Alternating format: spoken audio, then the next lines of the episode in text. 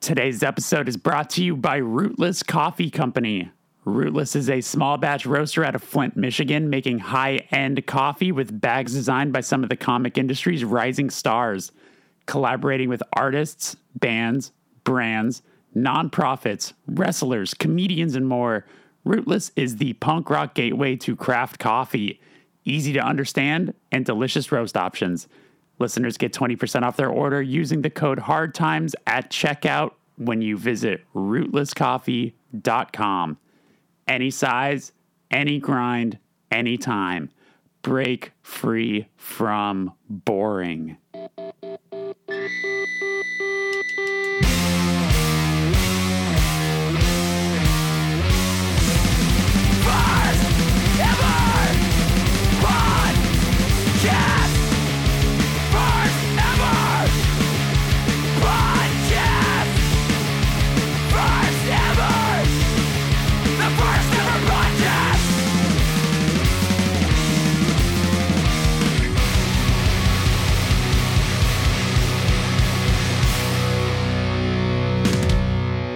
Welcome to the first ever podcast. I am your host, Jeremy Bolm. If this happens to be your first time here, this is a show where I interview artists of all kinds about the first experiences in their art form that led them to where they are today. I am pre-recording this a little earlier than I normally do. I'm uh, I'm talking to you on a Thursday. I leave for tour on the 21st, Tuesday the 21st, to start driving towards Birmingham, Alabama to uh, play Furnace Fest, and then a couple days later, meet up with Thrice in Atlanta, Georgia, to start a five week tour together. So uh, I'm talking to you on the 22nd here, and um, I'm probably somewhere in New Mexico on that drive. And uh, as I was thinking about all these episodes I had to rack up, I it was last week, and I saw and I said to myself, "My God, I haven't had Dustin on. We're about to be on tour together wouldn't that be a good idea to promote the tour through this podcast like a professional? So I reached out. Dustin and I don't know each other. We're about to spend a lot of time together, but uh, we've been around each other once or twice. Certainly been in a lot of the same rooms, a lot of the same conversation circles, but definitely do not know each other. So this was fun. It was like a an early getting to know you conversation before we actually uh, are going to, you know, be spending a lot of time on the road. And uh, it was great. I, I, really enjoyed it. And I think you will too, especially if you are a fan of Thrice. We get through a lot of things. We learn a lot about Dustin's early days and uh, a lot about, I guess, just Thrice in general. But before we get there, let's talk about my friends over at Discovered Magazine. Discovered is a international print counterculture magazine encompassing the best of music, art, skateboarding, and anything with a punk ethos. Listeners get 10% off a yearly subscription using the code FIRST EVER, spelled out, when you visit store.dscvrd.co. If you have not checked out Discovered Magazine, seriously do it. They are fantastic. They're covering a lot of punk and hardcore bands that don't get the love and attention uh, that they deserve from a lot of the bigger outlets. So, Discovered truly has their ear to the ground and doing it for all the right reasons. Um, also, I want to add if uh, you're looking for more Dustin content, head on over to my Patreon. That's patreon.com slash the first ever Patreon, where there's a bonus episode. Subscribers were able to submit questions to Dustin ahead of this interview. And in this bonus content, he's answering those questions. If this kind of thing interests you, subscribe. You'll find out who's coming on you get the ability to uh, ask some questions, and eventually they might be answered. All right, without further ado, here is my conversation with my upcoming tour mate. I hope to see you out on this tour. It's going to be a blast. It's our first show's back. Their first show's back. They got a new record, and uh, we're finally getting to play our our newest record. So it's uh, it's a celebration. Hope to see you out there. Enjoy this conversation. Here's me talking to Dustin Kensrue. Dustin, thank you so much for for hanging out on such short notice. We're about to we're about to be on tour together, and we've never really spent too much time talking. So this is this is kind of like a fun. Um, it's almost like an interview process for our friendship. Yeah, it's good because I'm always uh, I'm like the most hermity tour person. Uh, I a lot of it because I have like social anxiety, and then I am worried I don't know people's names or position in a band, and then I hide. So, um, are you? Yeah, has it always kind of been that way, or did that happen more over time? Because I know some people, because of tour, almost socially regress because of those sorts of uh, anxieties. Whereas when you start, maybe you're you're way more outgoing because you're excited about being on the road and the new experiences and stuff. Yeah, I think it's probably gone way more that way, uh, and part of it is like having, like I can actually hermit in a in the bus, or, you know, like so, uh, and I, I like just I chill in the back lounge and actually try to get like work done back there quite a bit. Um, so I have an excuse. But uh, yeah, I don't know. I mean, I think some of it too is like when I was younger, like there was all this uh, excitement of wow, what's happening, and it was like overpowering the anxiety stuff that I had, you know. And then over time, like that just has crept crept up. Um, yeah, but I don't no, know. I, get- I as I, honestly like I I try to do. It's not going to help with mass this tour, but like I, have been I, like other, certain tours I've tried to get like everyone's like faces and names like on a sheet so like I actually then can be proactive and be like okay I, I know this person I know their name at least like I can be friendly so we uh um, in, yeah. in, the Touché van we do a thing it's every tour where after maybe like day two we'll we'll we'll in the van we'll have the talk we'll be like all right who do we got we got and we'll like like like thrice all right drummer is blah blah and like everyone will kind of like do do the thing where we all report on what we've learned. Yeah, so yeah, we yeah. all collectively can can yeah, exactly do that sort of a thing. But it happens every tour where it's like, okay, who do we got? and and you kind of go through. That's um, good. Yeah, yeah, yeah. Uh, when do you, guys leave hella soon? Because you guys you obviously start. Uh, do you guys start at, at Riot Fest and then go to Texas? No, we we fly out to Riot Fest, fly back, and then load the bus up, and then fly, meet it in Texas. So, got it. And are uh, this is going to be your first shows, right? Since everything shut down. Yes. How are you feeling about it? Uh, Riley, Riley tweeted uh, the gif of uh, the dude in Big Lebowski when he's like, his eyes are like opening and he's like trying to look. I, I don't know what what part of the movie is he's looking uh, at. He's looking. Oh, he's at, looking at the the drawing. The drawing, yeah, yeah. exactly. Yeah, yeah. um, it's that like that's how we feel. That's perfect. Just like, uh, what's what's happening? Yeah, because you also have a record that comes out Friday, so it's like the the culmination yeah, so of all so, of those yeah. sorts of things. Yeah. Uh, no, but we're really excited to actually play music and for the record to come out. So, have you been rehearsing a lot or not really?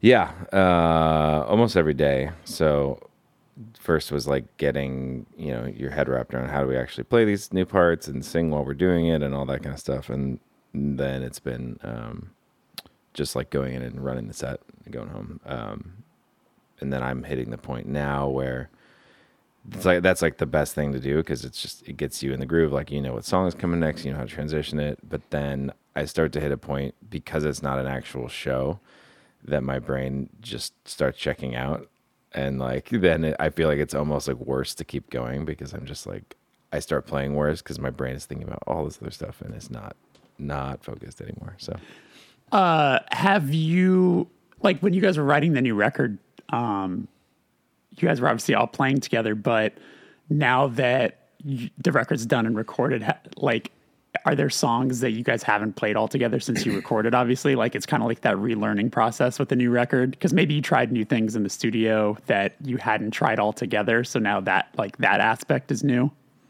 Yeah and it's always new yeah because we'll switch parts around who's playing what and uh i mean there's definitely times where you know i'll play a part that ends up being you know what Teppei's going to play or I mean, really eh, all, all over the place with that kind of stuff. So, um, like it's just like there'll be a part where like oh we doubled this part like uh, for like my guitar coming in here. We didn't do that. And I'm like I don't even know how to play that part yet just play it on the recording and then I'll play it later. But right. um so yeah learning that. But most mostly it's like the weirdness of like certain parts then learning to like sing over while you're playing for me at least and then there's a there's a song in the record where it's a weird part. Like I wrote this bass line and guitar part, and they're both kind of interweaving in weird ways, and then the vocal is doing a different thing over it, and we're all having to sing and play on that part, and it's it's, it's definitely the hardest. It wouldn't. I don't. I don't know if it would seem like it hearing it, but it's definitely the hardest thing that we're doing on the new thing. Yeah, those moments are always funny. You just kind of look at each other and you're like, what did we do to ourselves? Because this, I don't know how this is going to work. Yeah. Cool. Well, yeah, this shows, you know, it's all about first experiences and things like that. So the first question I usually ask musicians is uh, when you were young, what was the first thing that you connected with musically? Something that maybe wasn't something that was around the house with your parents and stuff, but something that felt like it was yours. Oh, okay. That that way. It's hard. I feel like there's like a lot of like mini moments there. Um, I, I, the biggest one I think for me, like biggest shift in that regard was like finding punk rock and because I, I, you know, I grew up listening to a bunch of you know, my dad's records and then CDs that he had, and um, so you know, and then you know, kind of pop music on the radio or whatever, but like finding punk rock. I was in a, I don't know what I knew of punk rock at that time, other than you know just what was kind of in the air. But I didn't know anyone listened to anything or whatever. And I, I was at a record store in by my grandparents' house in the mall, and there was a punk section. So I was looking through it, and I saw a card that said "Screeching Weasel," and I was like, "Whoa, that sounds sounds intense." and uh, picked up Anthem for New Tomorrow, and then they were my favorite band for a really long time. And Oh, got wow. Me, got me into punk rock, and that was hugely informative to to my life to this day. So So, uh, yeah, it sounded like you had you had uh, you had some stuff from your parents, so that you were actually also connected uh, connecting with. You were, you know, you mentioned your your your parents like CDs and stuff. What uh, what was that? So a lot of a lot of classic rock. Um, I was really um, grew up on a ton of Beatles. Um, Okay. But then also just I would go through his. He had big like he put it all in these the the big booklets back in the day. He was like very early adopter of any tech stuff. So he was buying CDs before that was like When they came in the huge thing. box. Yeah, and there was like Yeah. just one little CD store in town. Um, so he had all these CDs, and I would just go through and like pick stuff out that looked interesting to me, uh, or that I knew a little bit about, or something, and I'd bring those in my room, listen to them. So like Stones, Zeppelin, Cat Stevens, um, yeah, just a bunch of bunch of stuff from late '60s, early '70s. Sounds like you had a, a great taste in music. Usually, I mean, the with that question, usually it's because like a lot of kids normally like revolt against what their parents are listening to. You know, there are the occasions where they actually are excited about what their parents like, but it sounds like yeah, it sounds like uh, that's a good that's a that's a good uh, selection to uh, been able to grow with.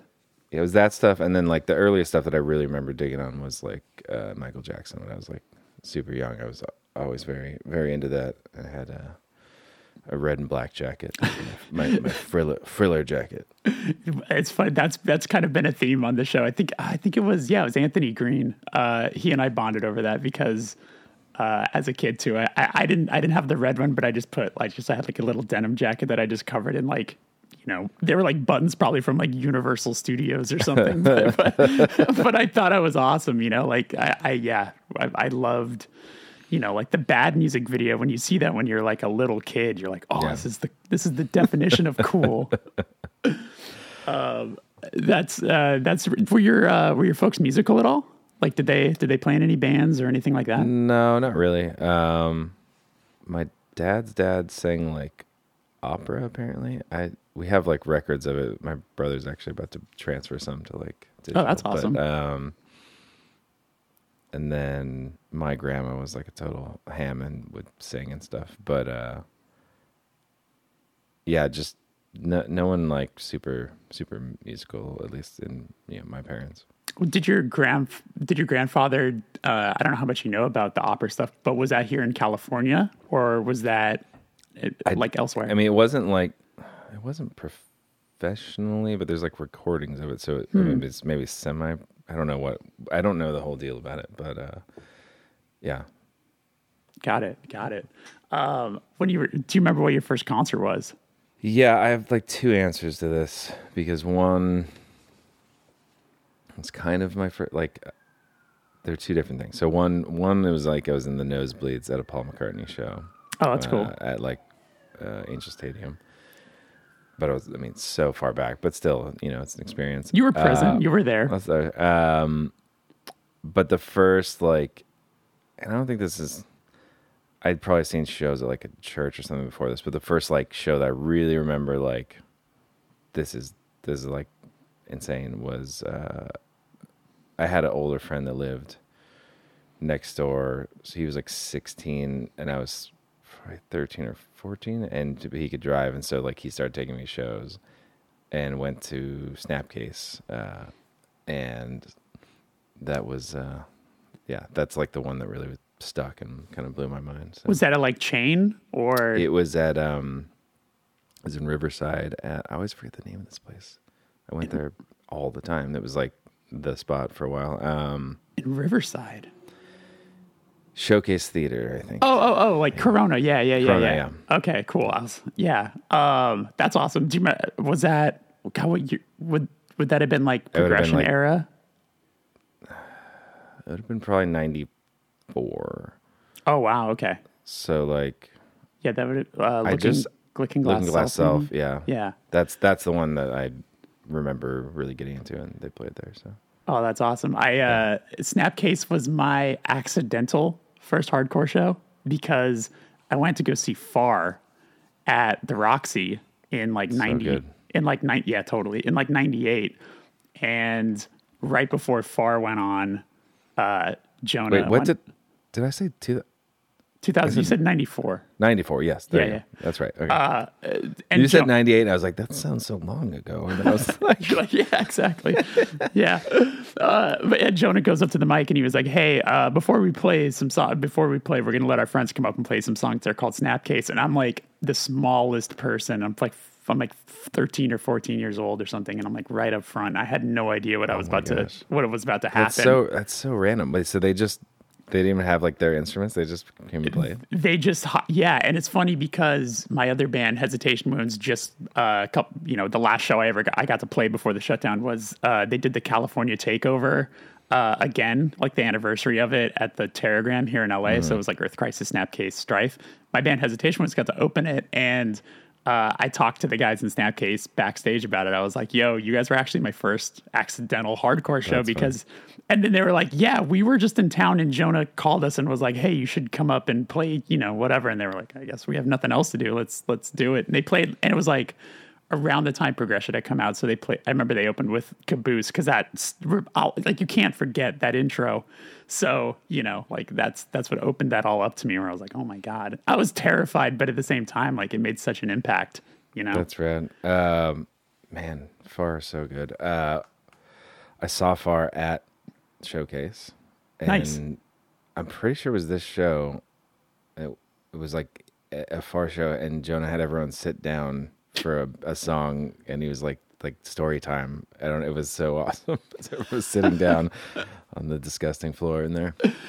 Oh man, I got to yeah, I got to see them twice back then. I saw them at that show at the Roxy, and then I saw them at the Troubadour. And I'll never forget because the local on the show is Alien Ant Farm, and Oh, yeah, that hmm. that's a it's a band name you don't forget. And they covered they did the the Michael Jackson cover at that show, and I was like, made an impression. And then it was like a year and a half later, they were all over the radio doing that, and I was like, wow, what a weird weird you know coincidence. Um, when did you start? Was uh, was guitar your first instrument? Is that like always been the the one you started with, or did you ever play anything else? I played piano when I was third, fourth grade, kind of thing. And my mom wanted me to play that before I played guitar, um, which I think it was a smart call, but I didn't totally appreciate it at the time. Uh, Do you uh, forgive me for asking if this is like an obvious thing, but do you do you use any piano stuff for thrice?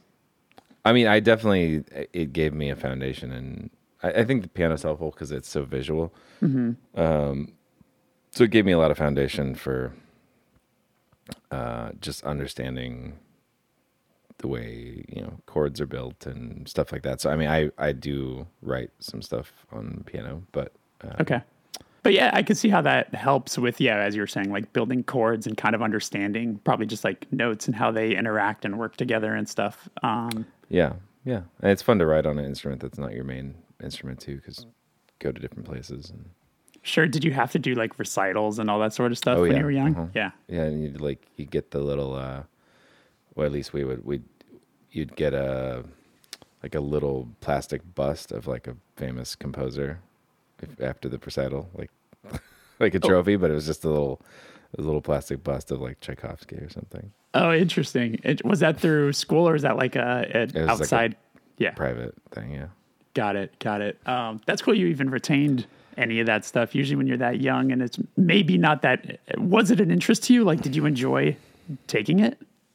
Yeah, I think I did. Um, I just, but I definitely wanted to play guitar in the future. So Hmm. I don't know. And what did that into your life?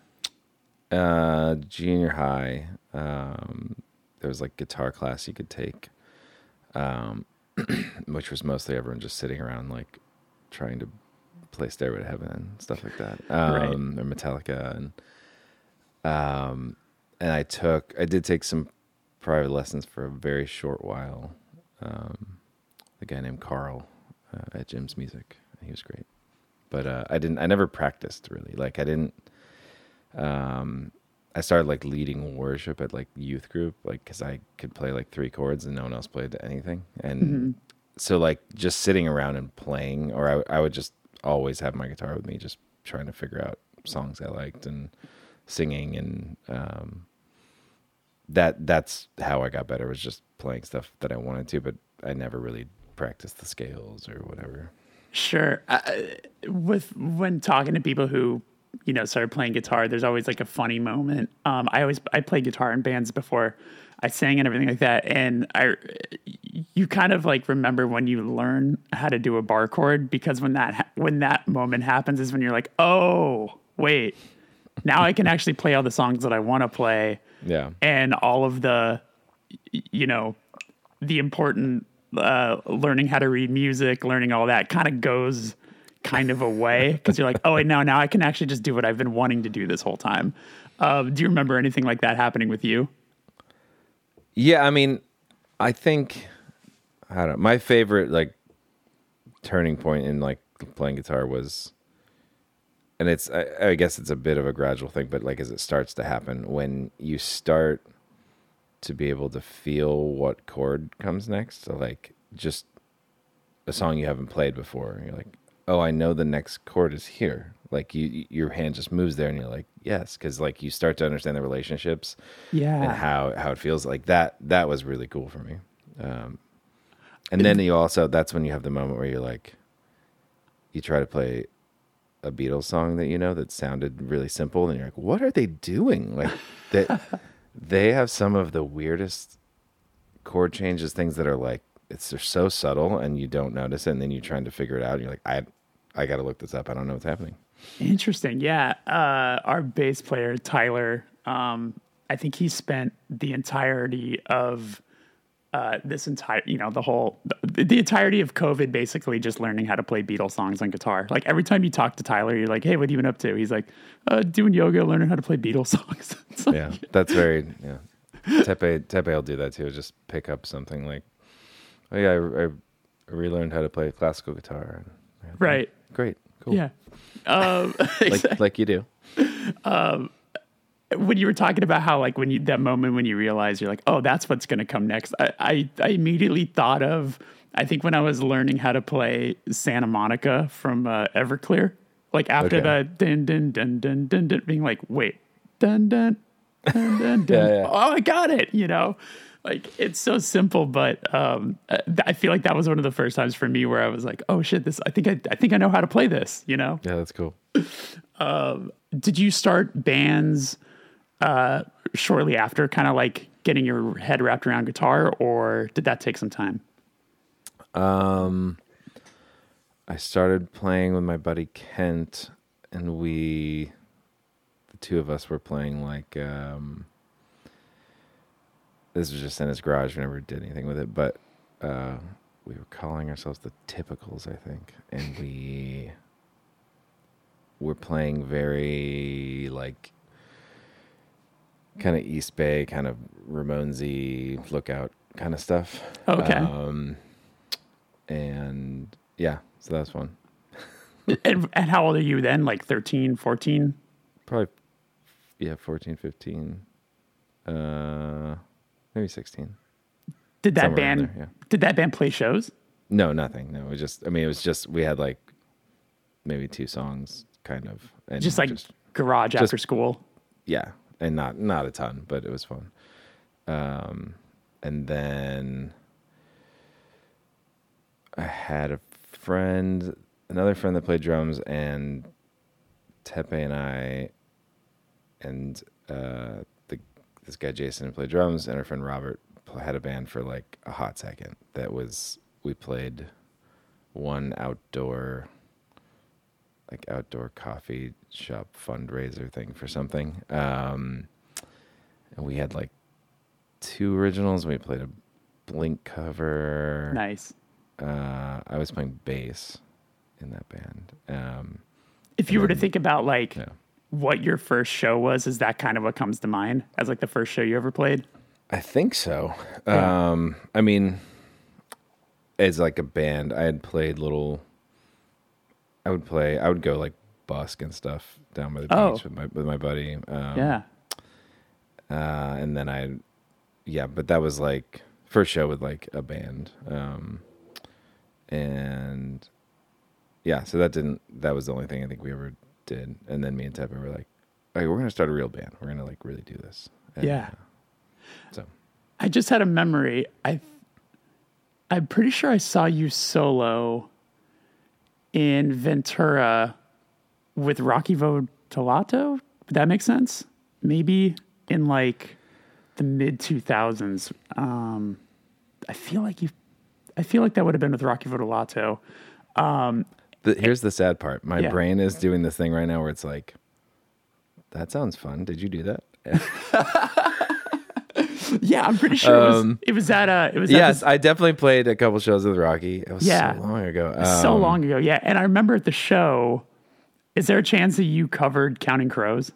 Yeah, I probably covered around here. around here. Yeah, Yeah. that like you have those moments where that's like one of my like uh, on our newest record. I even reference round here. I I, Oh. I take a pot shot at it where I say round here is an almost perfect song because that bridge is like my enemy. The It, the wa- it the- is.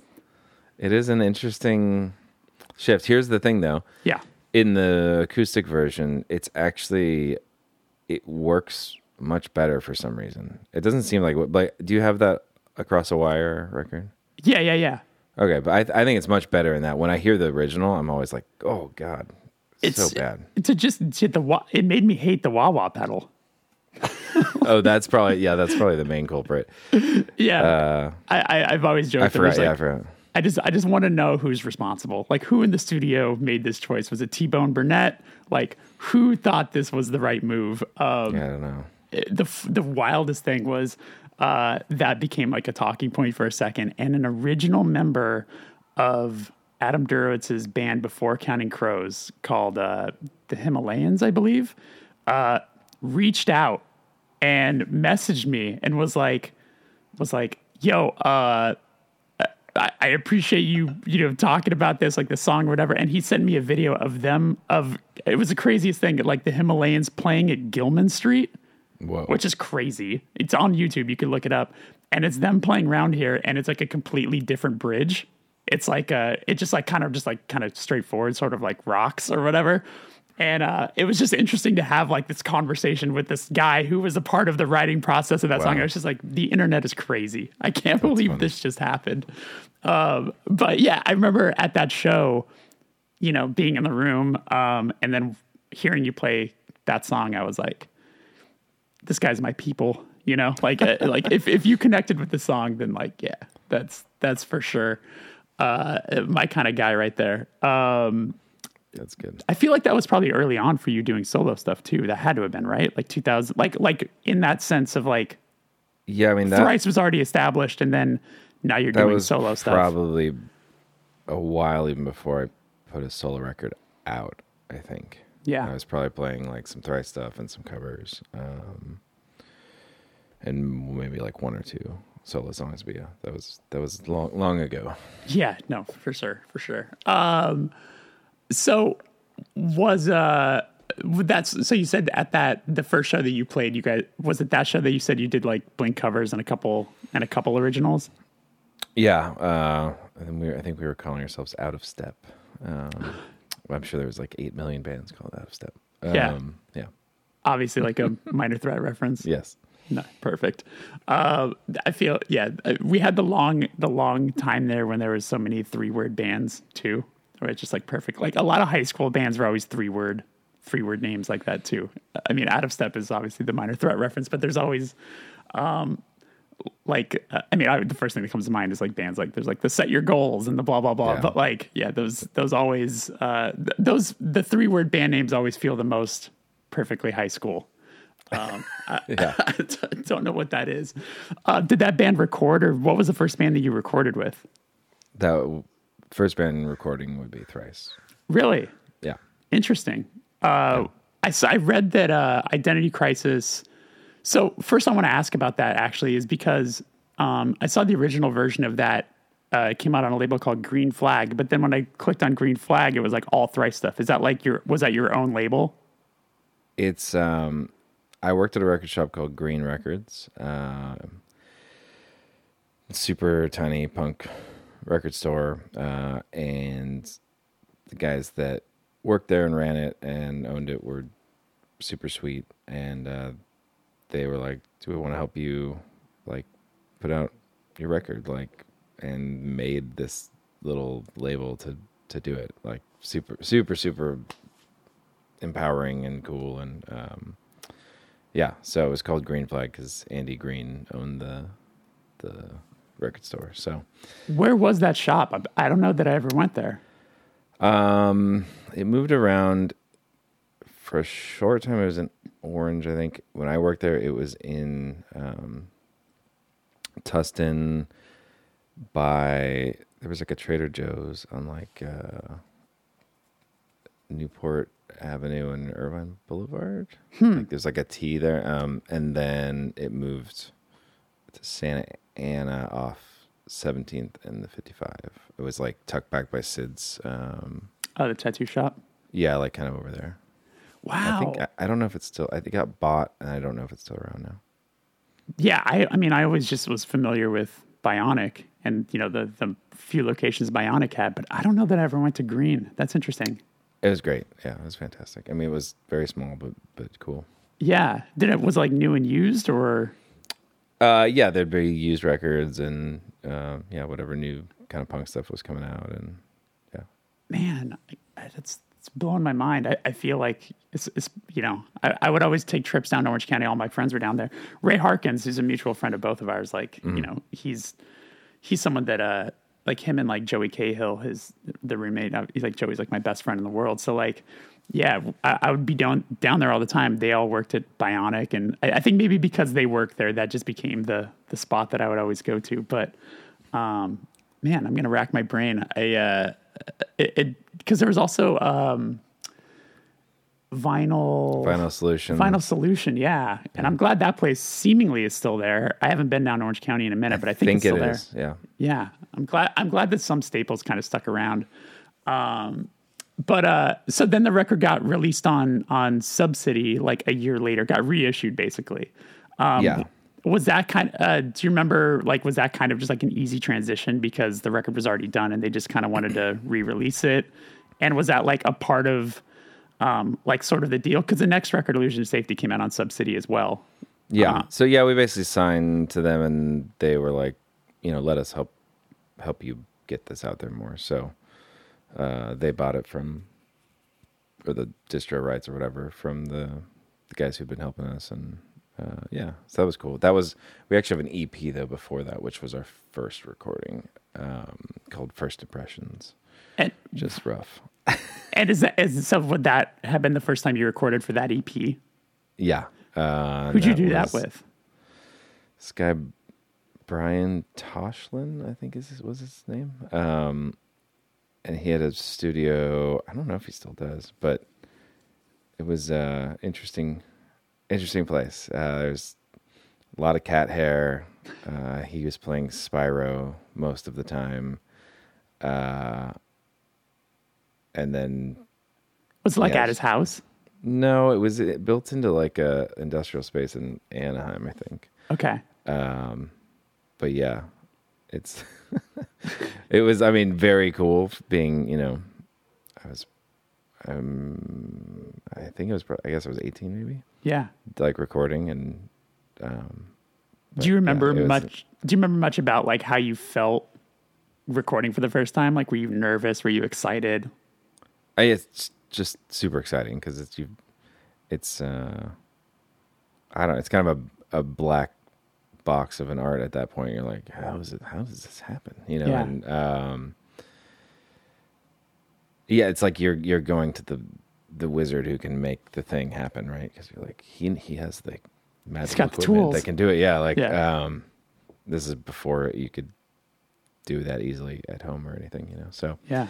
uh yeah super exciting and just felt like i don't know felt you're like just getting crappy takeout and bringing it back in there and sitting on a shitty smelly couch and listening to your bandmate like play in the other room i don't know it, it's cool that's fun a, a kind of a, a reoccurring thing that gets brought up that's always kind of fun to talk about now is like, do you, uh, do you remember what it kind of felt like hearing your voice back actually the first time, like in that setting? Cause it's so different. You you get so used to knowing, you, to just like thinking how you sound when you're, have the mm. wall of music behind you, but then having to go up and actually do the vocals into just, you know, the isolated mic and then hearing it back. Like sometimes that can, that can be a little jarring. Yeah, I I don't have a specific memory of feeling like it was good or bad. I remember like, you know, like layering we had a lot of like three part harmonies and shit and like hearing those like being like, "Oh man, that sounds cool." Like excited. Yeah. Like you're doing it. Um, It sounds right. Yeah, totally. Um yeah. Awesome. Awesome. Uh, I, I mean, if you if you listen to that now, I sound like someone is pinching my balls very hard. Sure. Uh, it's so high. It's so funny. that's awesome. That's awesome. Uh, we could we'll put a quick pin in the in a in the label stuff for a second. Just uh, move to. Um, did did Thrice tour at all before? Like in those days, like did you do any short weekend warrior tours or? Yeah, Anything so we would play a bunch, um, just anywhere that was drivable that wasn't super far. So we would do um, up to Ventura a lot, L.A., San Diego, um, Vegas, and like Phoenix. Tucson, Tucson sometimes. Um, I'm trying to I don't know if we went to San Fran before we were signed or not. Um, but yeah, we'd play and then play like local shows too. But uh, we would do little trips with like Curl Up and Die, like, and then uh, Taken and um, yeah, stuff was fun. Just you know, just you book it yourself, basically, make it happen, and Yeah. Was Uh, it was did you do like a like a string of like maybe like three or four shows in a row and kind of feel like it was a small mini tour? Yeah, I'm sure we because we would do like stuff where like Quad would come out here and we'd play a show and then go to Goleta or something and I don't know. Um yeah, the first like real I feel like the first real tour like that we would call like that was our first tour was when we were signed like right afterwards and we did a tour driving out to South by Southwest uh, opening for Samiam, which was super rad. Wow. Um, and yeah, like that was back when like you could smoke in every club, and I just remember like watching the other bands play and like seeing smoke come out of someone's mouth who wasn't smoking because it was just so, dense so in there. It's like oh, that's horrible. Um, yeah. And uh, we played our like a showcase at South by, uh, and our booking agent now booking agent was there to like see us, and we I remember feeling just like we played a horrible show, and I was so bummed because I thought he wasn't going to book us. Um, but yeah, he's still our booking agent to this day. I Wow. was getting, I was get I was getting shocked the entire time, and I had to pee really bad, like shocked by the microphone. Um, but I remember just in the in the parking lot, my black dyed black bangs hanging over my face, just being like, hmm, "It's not gonna book us." Little did you know uh, that's uh, that'd be Ellis, right? He's been he's been Yeah. with you since then. Wow. yeah, Respect. Res- Respect Yeah. for holding on. Um, that's yeah. That's a that's a funny thing that hasn't been talked about on the show. The anxiety of uh, getting shocked by the microphone. I'm sure that's stuck, that's stuck for a long time. I'm sure it still happens, probably, right? A little bit. The, the like Rare- nervousness rarely. I walking up to the though. mic, the you know, being like, Oh, when you get the like, no, yeah, that it goes away after a while, but then it will get you. Um, when you least especially in- expect. it, in Europe, it still is uh, can be an issue. I think mostly because the weird if you're using pedals, oh right, the converters and stuff. Totally. messing with everything. So, uh, oh yeah, it's the freaking worst though. we have when you're young and you have to take your sock off your shoe and put the sock on the on the microphone to avoid getting we uh, had these. Oh, we. I don't know why we used these in the beginning, but like our first show, and for a while after, we definitely used like, like these like the foam, but like the round ones that go over like the fifty-seven. Like we had those on stage. We were using like red and blue ones. Right. why we thought that was necessary, but. I think it was because we're like we're just rocking so hard to like protect our face. I don't know. right, right, right. Um, I, f- I think I'd heard is one of your is another one of the early thrice tours.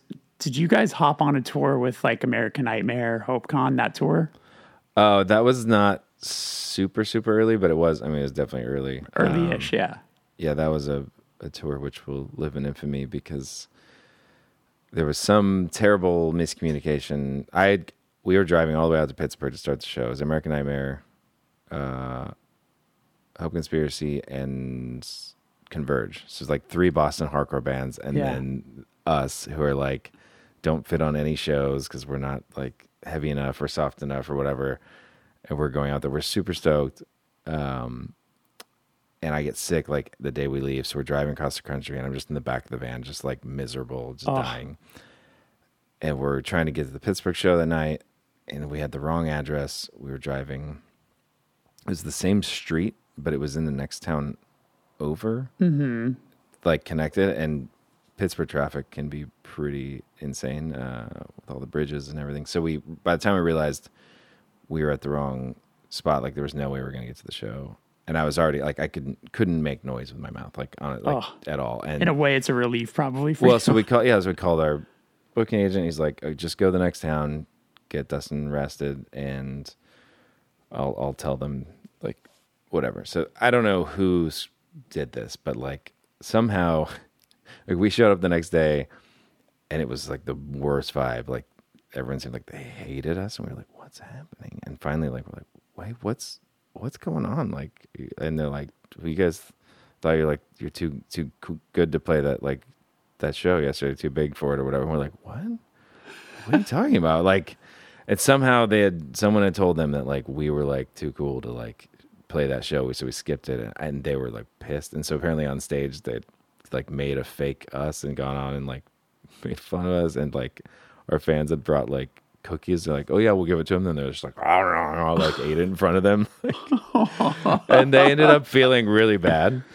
okay. Um, and we became buds, but it was like it was the weirdest start to a tour. It sucked. so that's a. Um, that's a that's a rough that's a rough first impression for sure. Yeah. Especially the miscommunication. Oh my god.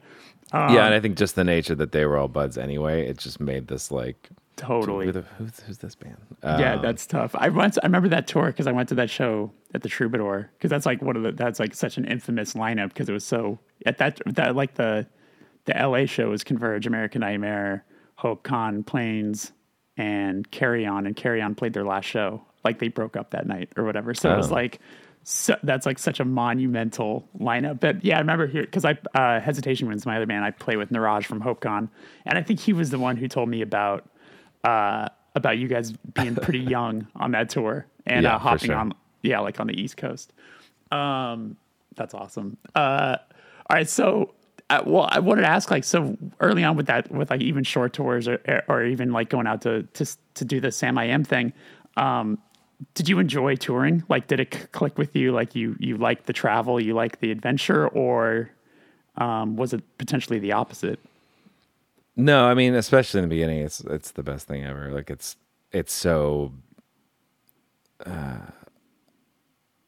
like it's so rough in so many ways, but you don't care. You know, like we would we'd literally drive for hours trying to find like like we'd pass a hotel that was like thirty nine dollars a night, and we were only going to get one hotel room and just sleep on the floor. And we were like, uh, keep going, maybe there's going to be a cheaper one, you know. And you're like, you would drive until you found like twenty two dollars somewhere, and but at that time it's four in the morning, and you're like, Yeah, that's crazy. And you send we send one person in from the van. You're like, it's just me, it's just me, and you all sneak in Sneak through the in. back. Hope the back, hope the side doors open. Uh, yeah. But it's it's such a blast. Yeah, absolutely. The I, I it's funny to talk to bands who especially been around for a long time because I always joke that like um the trajectory of a band can be measured in how much how for uh how much you sell your t-shirts for. Cuz like when you start it's like usually like 8 to 10 bucks. And then you eventually go well, maybe we could sell for 12 and you sell for 12 and you do that for about a year and you're like fuck man I hate having to deal with ones with singles. And also the band the band that's headlining the show they're selling their shirt for 15 maybe we could do 15 and then you do 15 and, and uh, then you're like you're like now I have to deal with fives. And also now you know shirts are getting more expensive to print. I, I think we could do 20 and then you start doing them for 20 um, all the while the audience and also you're you're you're sort of nervous you've created this inner dialogue that like your audience is going to think you're assholes if you're selling your shirts for $15 but all the while throughout all of this you realize that your audience does not care. Your audience just is happy to support you know kind of a thing. And uh, i think it's the same thing with with uh with hotel rooms in the sense of like when you start it's always yeah the the not the the independent or uh, or Motel Sixes for so long because yeah, you're paying like the thirty dollars. It's always the hard floor, and there's like not even shitty carpet in there, so everyone's has their bad. back hurting. Like then you move up to Super Eight, and uh, and then you know eventually maybe Microtel, and then uh then, then uh, the the goal is to eventually get to have two rooms. That's the goal. That's the end Yes. hope. That's the end hope. Yeah, it's just oh man, that many people trying to share a share a room and like be showering in there. It's such a mess. Yeah, yeah, yeah. No doubt, no doubt. Um, so yeah, I wanted. So I, I, uh, I yesterday I was like kind of clicking around certain interviews with you, and I got to. Uh, I watched an interview where you were asked um, favorite lyricists, and your answer was literally like, okay. You, you and I have much in common. Where you said Leonard Cohen and John K. Samson, because those are also my two favorite, like for sure for sure. So what I wanted to bring up was uh, you signed a Sub City. Was being on was like the Weakerthans being on Sub City something of like a oh shit like we get to be on the same label as the Weakerthans. I'm trying to think if I had heard them. Yeah, I had already. Yeah, I was already into them because I I would check out everything that came through the record store. You know, like stuff would come in, and we had like a shrink wrapper in the back. So like You could open it and you would just op- you just open shit and listen to it and then put it back.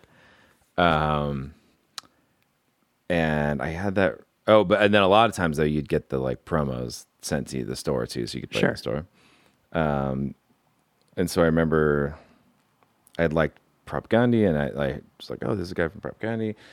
Check it out, and I I had it on. I was like, I don't know about this. I guess I don't know. And I like I left it on for like a week in my room, and then one day it just clicked, and I was like, oh my gosh, I love this. Um, but that was that was the first. That was uh, uh, Fallow. fallow. Yeah. Yeah.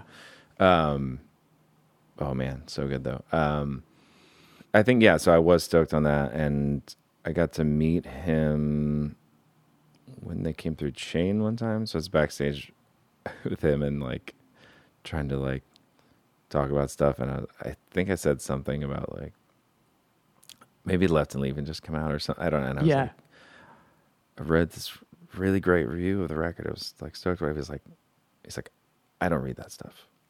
like, and I was like, I felt like so small. I was like, Oh, like I, he was not trying to be mean, but like it just totally was just like at that point of like this stuff is just not.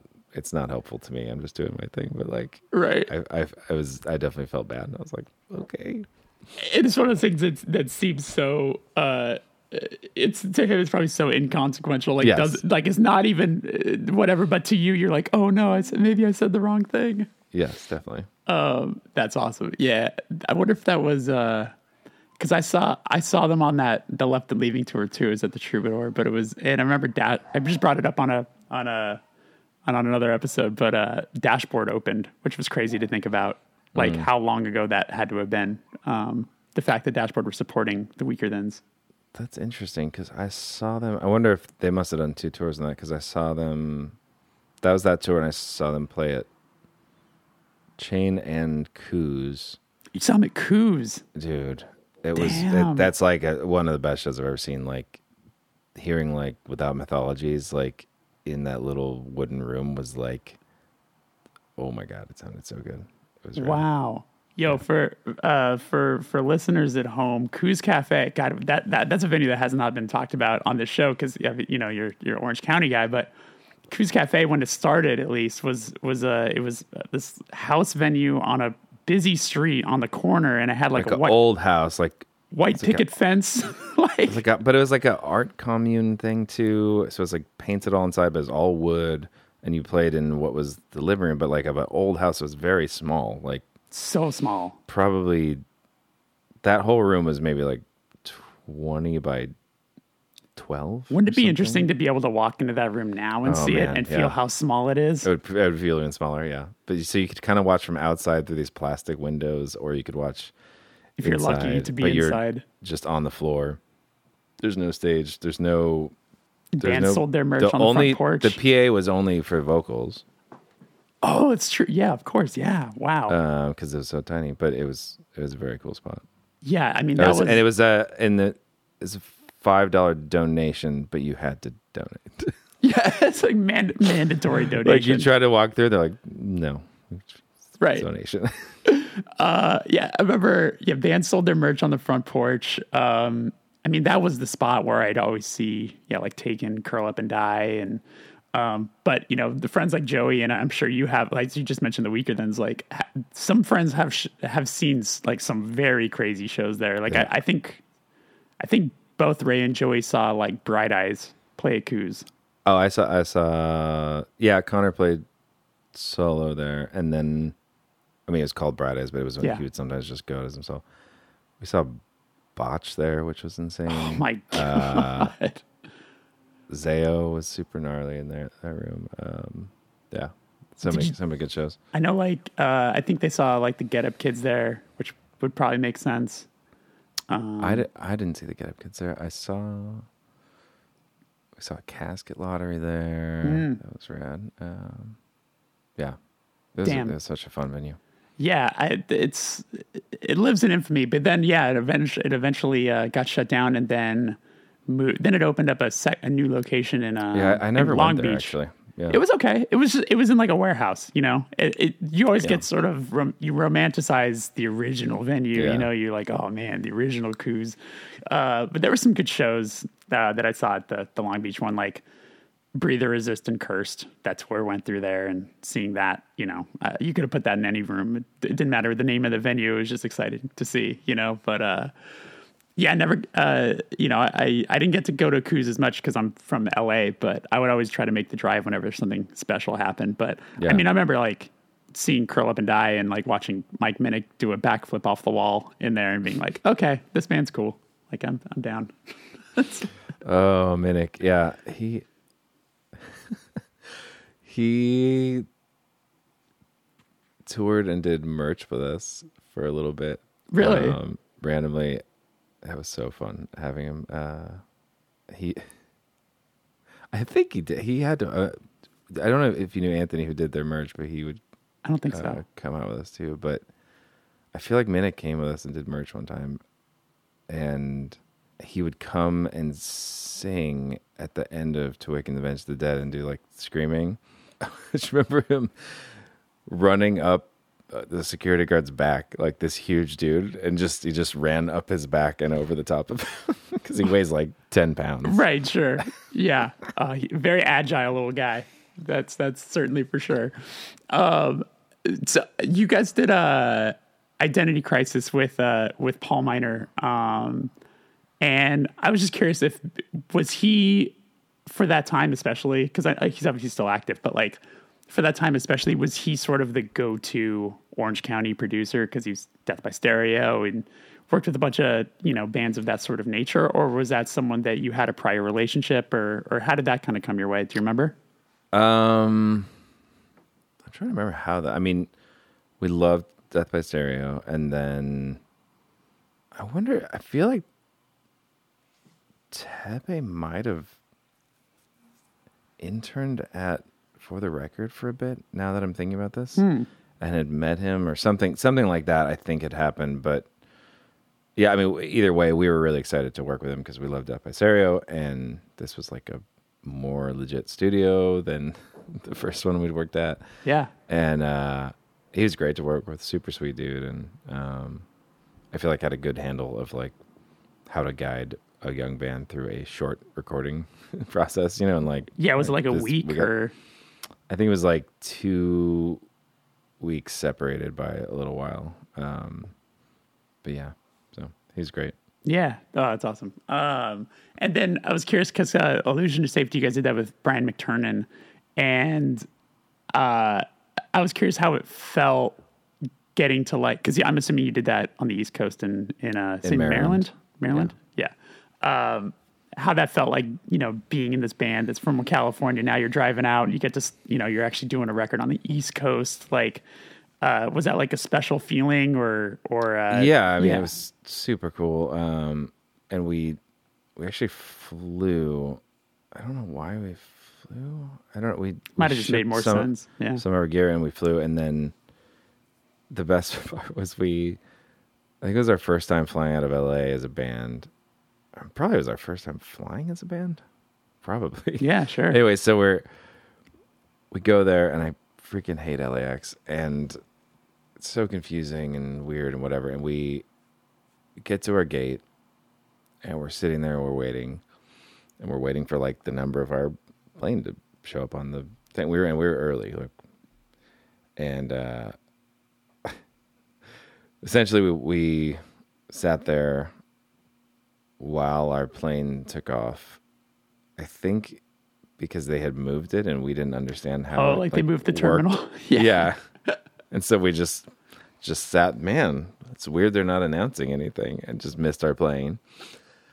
And then had to like find another plane, whatever. We ended up getting in super late, and it was it was I think it was like twelve at night, like something like dark, whatever. And Brian's like, "Yeah, just go in the back door, and there's bunks. Like, go to sleep. I'll see you in the morning." So like, we went to bed in like at the studio in his house, like in his basement, Yeah. without ever meeting him, and then like woke up to him coming down with the dogs, be like, "Hey guys." Yeah. it was super super random and weird, but but fun. Um, And how Yeah, long was that that? How long was that a recording session?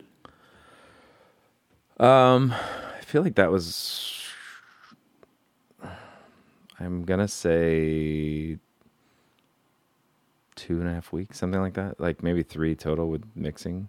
'cause He mi- he mixed it there. Um, yeah, it was pretty short, but I mean, it felt felt like a long time too. Um, but def- yeah, just working, you know, nutty hours. I don't know how he sustained doing that all the time. It was not, I think, good for for him. Yeah, at the time. sure, sure. But uh, I mean, yeah, you'd start at ten and go late into the night. You know, so when that record came out, I felt like it it like totally kind of swept the landscape. Do you remember uh, any moments where it felt like there was a, a, a shift in the band's popularity?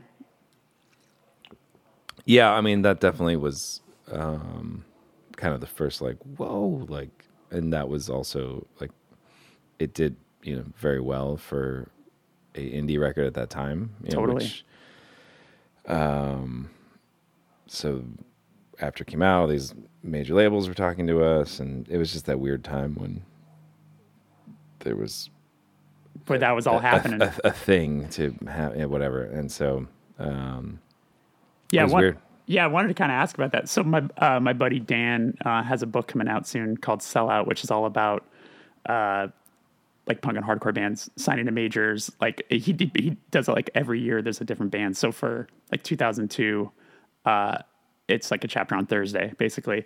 Um, both you, both Thrice Thursday and like Rival Schools, all ended up on on uh, on Island Records. Um, I was just kind of curious, like uh, how that so, like did you feel sort of insulated because you you knew that there were some other bands in your world that were also signing to to Island like did that was there like a little bit of comfort knowing that you had the rival schools that you had Thursday even though I think your record I might have don't- come out a little before Thursdays Yeah, I don't remember the order of all that, but I think rival schools think for us, it was just- we just decided like, all right, we don't have to do any of this. Like, so if it doesn't feel right, we're not going to do it. yeah Like, uh, but let's hear people out, and uh, they were definitely the ones that we just felt most comfortable with. It seemed like the team there like got us in a sense and understood that we were trying to be like a career rock band, not like trying to write a radio hit. Not, you know, like Yeah. It seemed it seemed like they're like, yeah, like we, we get that you're trying to do this for long haul. You're not trying to be flash in the pan, whatever. Like, and so there wasn't like a pressure to like do anything different. Really, it was just like make a record, like make another record, cool. Like, and so it was cool there until it just the whole team shifted eventually to where there was almost no one there that we had signed with, and then they were just looking at us like, "Why are you here?" Yeah, that seemed to have been the kind of the common um, the common thing between a lot of the bands, whether it was Island or whatever, where all of the labels around that time started to just sort of cannibalize each other, or like, Yeah. and then yeah, the people you signed with and the the team that you worked with when they were all knew your band and were excited about it, they're no longer there anymore, and there's this new staff that needs to sort of know how to operate your kind of music and maybe they just don't get it or or whatever the situation might be. I know, I know that Yeah. was kind of like the downfall for a lot of these bands. Um, but when you signed, you felt like they had an understanding of what you were trying to accomplish. totally. Yeah. Um, so it was it was exciting, and and we had a pretty great relationship with them, and until everything shifted. So Yeah, for sure. And I mean that out the artist in the ambulance record. I remember you like you couldn't escape that thing. That was I was working at a record store at the time, and I mean we blew through so many copies of that record. It was you know it was exciting to see also because you're you know you're not exactly a hometown band to LA, but you felt close enough to where you were excited Yeah. that a band from you know 45 minutes away is is doing so well. Um, and then I know you did the the follow up record, uh, Vheissu with uh, with Steve Osborne, who was like a totally unexpected producer because like yeah, it's like that person does like did like doves and all sorts of like very obscure or not even obscure, but like very different kind of indie rock. Um, yeah, a lot of like British indie stuff, and um, yeah, we did that mostly because we were trying to find someone just outside our comfort zone, like outside, because we wanted to make a different record. Uh, we were frustrated that we were kind of rushed on the last one, and um, I mean that was no one's fault but our own, really, because we had a tour lined up and all that. But um, it just didn't. It wasn't everything that we wanted it to be. Like, uh, as we're like, we're gonna take our time. We're gonna do it totally different. We're gonna find someone outside of our box and um and also to be honest like uh, the demos were like scaring other producers away like they're like i don't know what you're doing like i don't know like i think hearing uh artist and then being like i don't think you know what you're trying to do and we're like no we do it's just it's different like yeah, so and so steve had no context he was like yeah that sounds cool like and he, i think he was excited too to work with something heavier and um he's great he's such, it's just the sweetest dude uh do you think that he felt any intimidation maybe if he checked out the previous work and was maybe like why does this band want to work with me? And then maybe like was there anything like that you felt? Uh i mean we i think he understood that we were trying to like go a go outside direction. our box and Yeah. i i think he was comfortable trying to do that for himself too so um it was cool. Yeah i often say like I, so a lot of my favorite records are when producers who are tackling a genre that they mm-hmm. don't normally do. You often get the coolest results because it, you could feel that it's exciting for those people too mm-hmm. to take on the challenge and do something that you know maybe they become pigeonholed in a certain genre. But uh, granted, yes, you were trying to do something along more along the lines of what he was used to, but you're still tackling it with someone that isn't normally making that kind of music. So it's like kind of a growing process together. Yeah, and, and you don't have easy answers for anything then, right? You don't have your set response. So you it spurs more creativity. Yeah, for sure, for sure. Um, after that, you you guys ended up signing to to Vagrant, and um, you did the Alchemy records. And I know you, those are the then that was the first records you guys recorded yourselves, right? Yes. Um, that was the first one we did ourselves and was a just totally different process in every way because we were, you know, writing to these themes that we'd made for, you know, these four different sounds. And um, so we were like in, we built that little garage studio and we were, you know, kind of writing and recording at the same time for a while. Um, yeah, so very, very different experience than like, all right, you get everything ready and then you're in the studio really quick and then you're done. Um, but that was, I mean, definitely one of the m- most fun projects we've ever worked on. It was a lot, but it was great. Was it was it ever? Did you ever find it hard to like let go and let the let the songs be done because now you're in control. You're the ones behind the behind the board. Like, did you? Was it hard to figure out when the song was done ever? Hmm. Because you sometimes people get No, that I know- tendency I to know keep you mean, adding to it, yeah, or like subtracting or, or whatever. We always end up having like deadlines that are pushing us to get it done, which I think is helpful for us. Uh, Yeah. on that on that one, I think it was more that it was such a such a like um, specific direction we were going with everything that it wasn't as difficult to like finish and decide what was actually you know going to be in each one because it was like six songs in each one. And so even though you're doing 24 songs total like it's more manageable thinking about it in these chunks. Um, and so I, I i think it didn't feel quite as much like we could just keep working on this forever so. Right. I like the uh sometimes you, when you see details of situations, you can kind of make up your own like storyline of what happened. I just like the idea of being like in my head of of you guys like, "Hey Vagrant, yeah, we'll sign your label, but we're going to put out two records within a year of each other." Um there it's there's this whole story behind what each section is and we're recording it ourselves. yeah well what actually happened with that was we recorded that wall on island Oh. Island, I think, even though it was all different people now, they're like, well, there's 24 songs. There's got to be a single in there somewhere, right? And so they're just like, they just kind of waited. And then, like, we showed them, and they're like, uh, yeah, I don't know if we want to put this out. And we're like, well, we don't want you to put it out either. And so we ended up forfeiting half of our advance, but keeping the record, which was like, that sounds great to us. Like, I just, we put so much work into this. Like, Totally. do not want you shelving it. So um, that was a good kind of ransom situation. Uh, Yeah. I, and then I- we we I was curious how that but, got, how that ended, how that but Vagrant ended. did sign us before they'd heard it. Ah, Um, so um, yeah, I think they just there was enough of a history there that they were like, yeah, we just we like your band, we want to put it out. So Yeah, that's always nice to just know that no, like they just believe in the band regardless. yes, because, that was yeah. like that was a huge thing for us. It was like that's cool. Like that they're not looking to just have like how do we profit off this one record? Like let's actually have a good working relationship and um, yeah. So when we set up like a, a profit split with them, which I think the first time we've done that, so which I think is a really um, we have that at, at Epitaph too, but it's a really healthy way to do work with a label because everyone's on the hook for the same stuff. So Mm-hmm. You're like, we're all deciding to spend this money because we're all like have to recoup it to before we make our money, and um, yeah, so just it feels a bit more democratic as like a whole venture. Uh, yeah. that's know that's that's great advice too. Um, so I mean, I, we don't have to go through each record, and I what, but you know, I know you guys self uh, self recorded a couple other records, and you went back to some producers, but now this newest one you guys did yourselves, right? Yeah, so the new one, we recorded Alchemy Index ourselves. We recorded Beggars ourselves, and had someone else mix it. and then uh, we recorded half of the last record uh, ourselves and did the drums and vocals with um, the producer.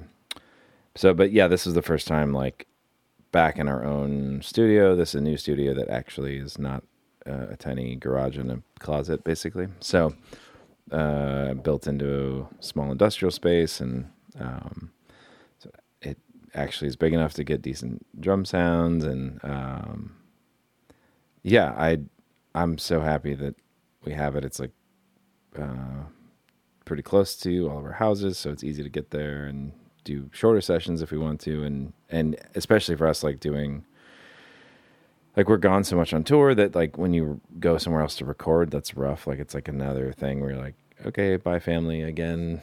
Um, The expenses that Or- come with it, all of that. Yeah. yeah, or like you know driving to LA every day, like if to record sucks, and um, so yeah, uh, it's great. We're really really happy with it, and I'm very happy with how the record Did- turned out.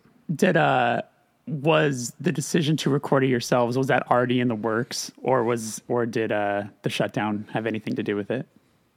Uh, it was already a trajectory. Like we had, we got the space um, last record and like built the soundproofing, so we were actually like writing and recording or writing in there, but it wasn't set up for like recording yet. Um, and then used a good chunk of some of the money from last time and then some of the money from this time to like finish it out.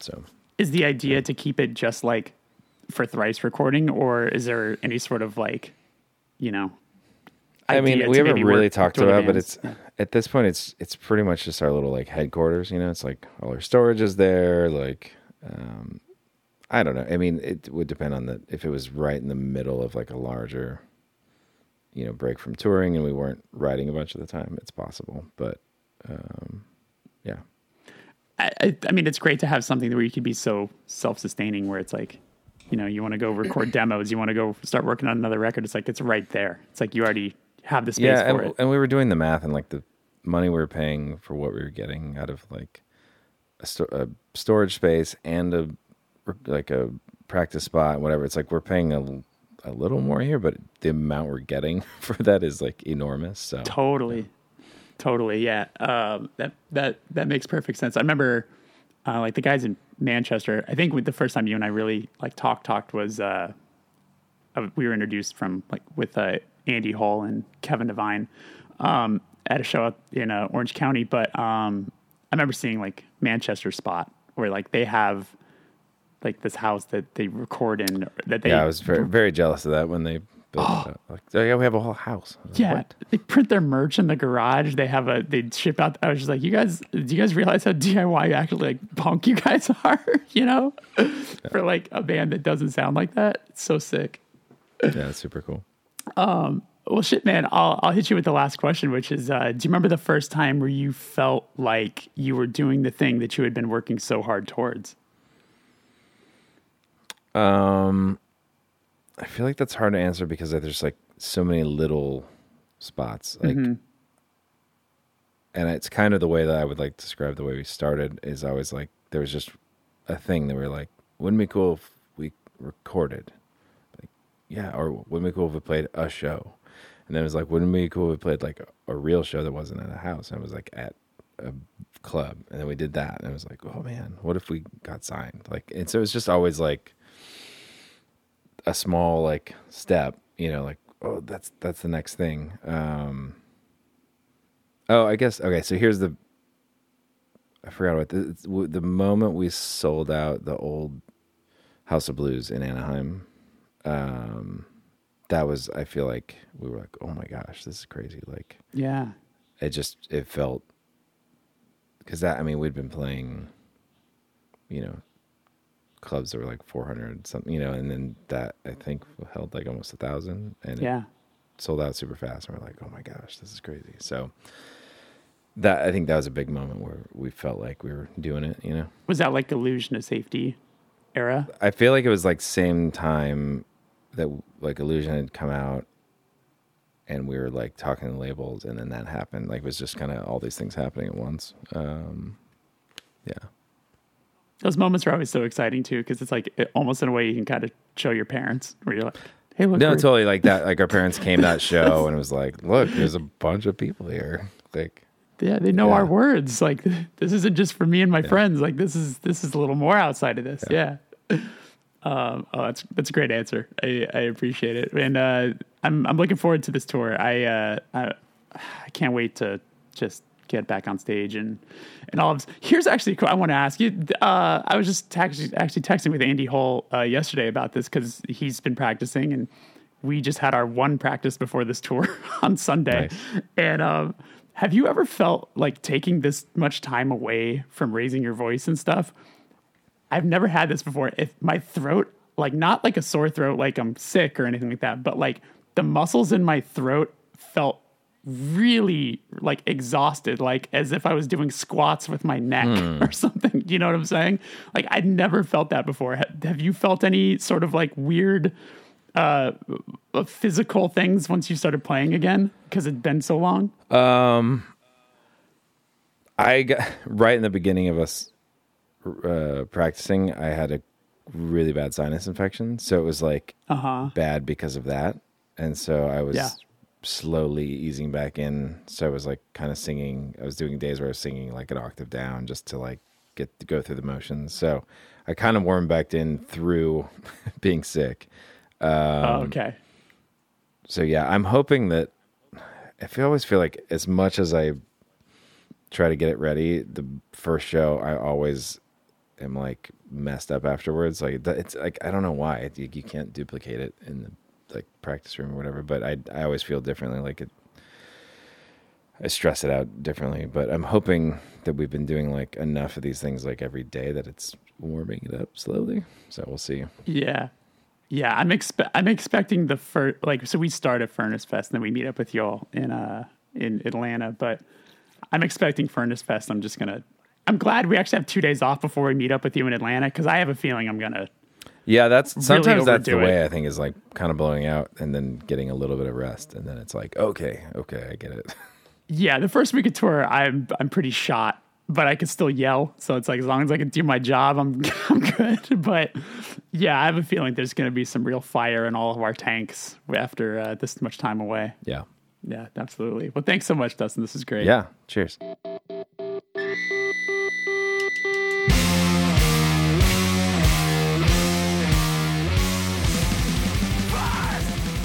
And that's our show. Thank you so much for listening. Thank you to Dustin for coming on.